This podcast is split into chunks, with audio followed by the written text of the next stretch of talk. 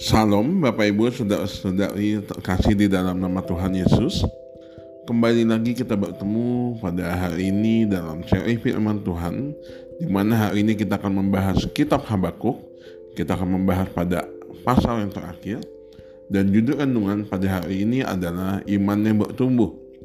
Pembahasan hari ini diambil dari Habakuk yang ketiga, Habakuk pasal 3, dan kita akan memfokuskan pembacaan pada dua ayat, yaitu ayat 17 dan ayat 18. Saya akan membacakan untuk kita semua Habakuk pasal 3 ayat 17 sampai dengan 18. Demikianlah firman Tuhan. Sekalipun pohon ara tidak berbunga, pohon anggur tidak berbuah, hasil pohon zaitun mengecewakan, sekalipun ladang-ladang tidak menghasilkan bahan makanan, kambing domba terhalau dari kurungan, dan tidak ada lembu sapi dalam kandang, namun aku akan bersorak-sorai di hadapan Tuhan, beria-ria di dalam Allah yang menyelamatkan aku. Berbahagialah bagi orang yang membaca, merenungkan firman Tuhan dalam hatinya serta melakukan firman itu di dalam kehidupan sehari-hari. Puji nama Tuhan. Bapak Ibu saudara-saudari sekalian, suatu ketika istri saya, Ibu Ririn, menancapkan atau menanam daun daripada daun pandan, di mana pada saat itu Bu Ririn menancapkan ke tanah di pekarangan rumah kami. Awal mulanya hanya iseng-iseng aja ditancapkan dan tidak berpikir dapat bertumbuh subur. Dan juga kami perhatikan tidak pernah kami pupuk. Dan juga jarang kami siram. Ya, kami berpikir bahwa daun pandan yang ditancapkan ke tanah itu tidak mungkin, atau mungkinnya tidak akan bertumbuh.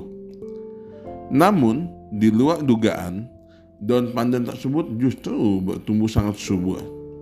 Setelah saya perhatikan, ternyata daun pandan tersebut berada di dekat sumber air, yaitu dekat selokan. Itulah sebabnya, meskipun jarang diperhatikan, seperti tidak pernah dipupuk, tidak pernah disiram, tetapi dia tetap bertumbuh karena terhubung kepada aliran air. Bapak Ibu saudara sekalian dikasih oleh Tuhan, Habakuk 3 yang kita bahas pagi hari ini, pada saat ini merupakan penutup dari kitab ini. Dalam pasal ini terdapat jawaban atas kebingungan Habakuk, di mana kita tahu Habakuk adalah nabi yang dijuluki sebagai nabi yang bingung. Kita membaca pada pasal-pasal sebelumnya, kalau kita lihat, terdapat ratapan atau nyanyian atau komplain dari Habakuk kepada Allah. Ratapan atau nyanyian atau komplain dari Habakuk di mana Allah sepertinya menutup mata terhadap kefasikan. Habakuk melihat di mana orang fasik hidupnya seakan-akan diberkati, sedangkan orang benar, yaitu bangsa daripada Nabi Habakuk, menderita ditindas bangsa lain. Seperti saya tuliskan tadi, pasal ini memberikan jawaban di mana Allah sebetulnya tidak membiarkan atau tidak meninggalkan orang-orang yang hidupnya benar. Bapak Ibu saudara sekalian dikasih oleh Tuhan, di balik kebingungan Habakuk, saya ingin mengajak Bapak Ibu semua untuk menyoroti sikap Habakuk di tengah keadaan yang tidak mengenakan.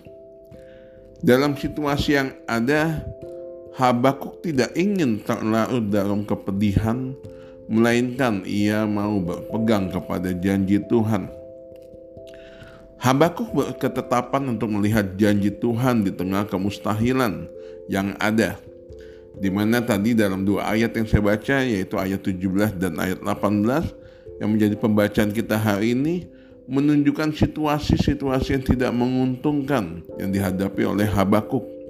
Namun kalau kita perhatikan di dalam ayat 18 pada bagian akhir, Habakuk menuliskan, namun Aku akan bersorak-sorai di dalam Tuhan, beria-ria di dalam Allah yang menyelamatkan aku.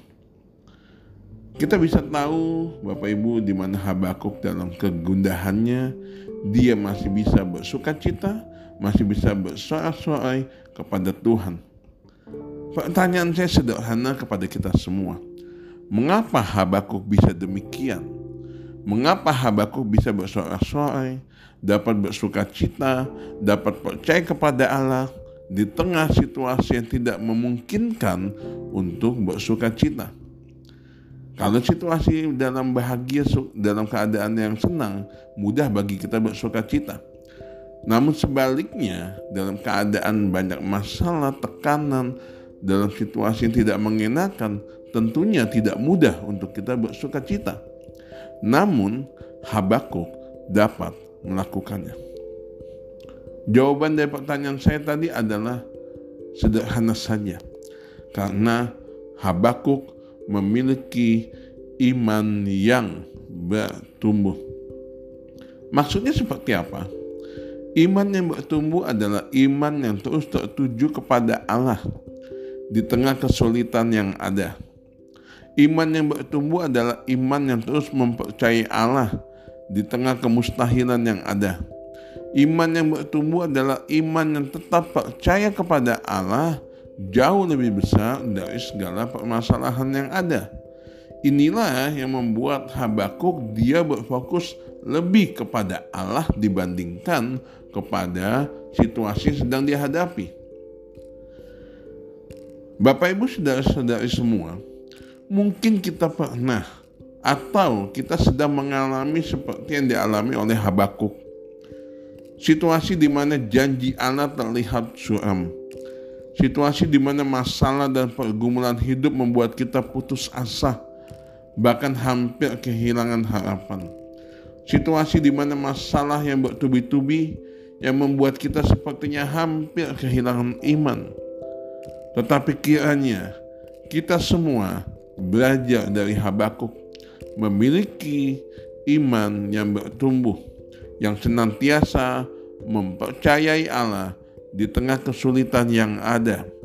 Iman yang bertumbuh hanya tertuju kepada Allah.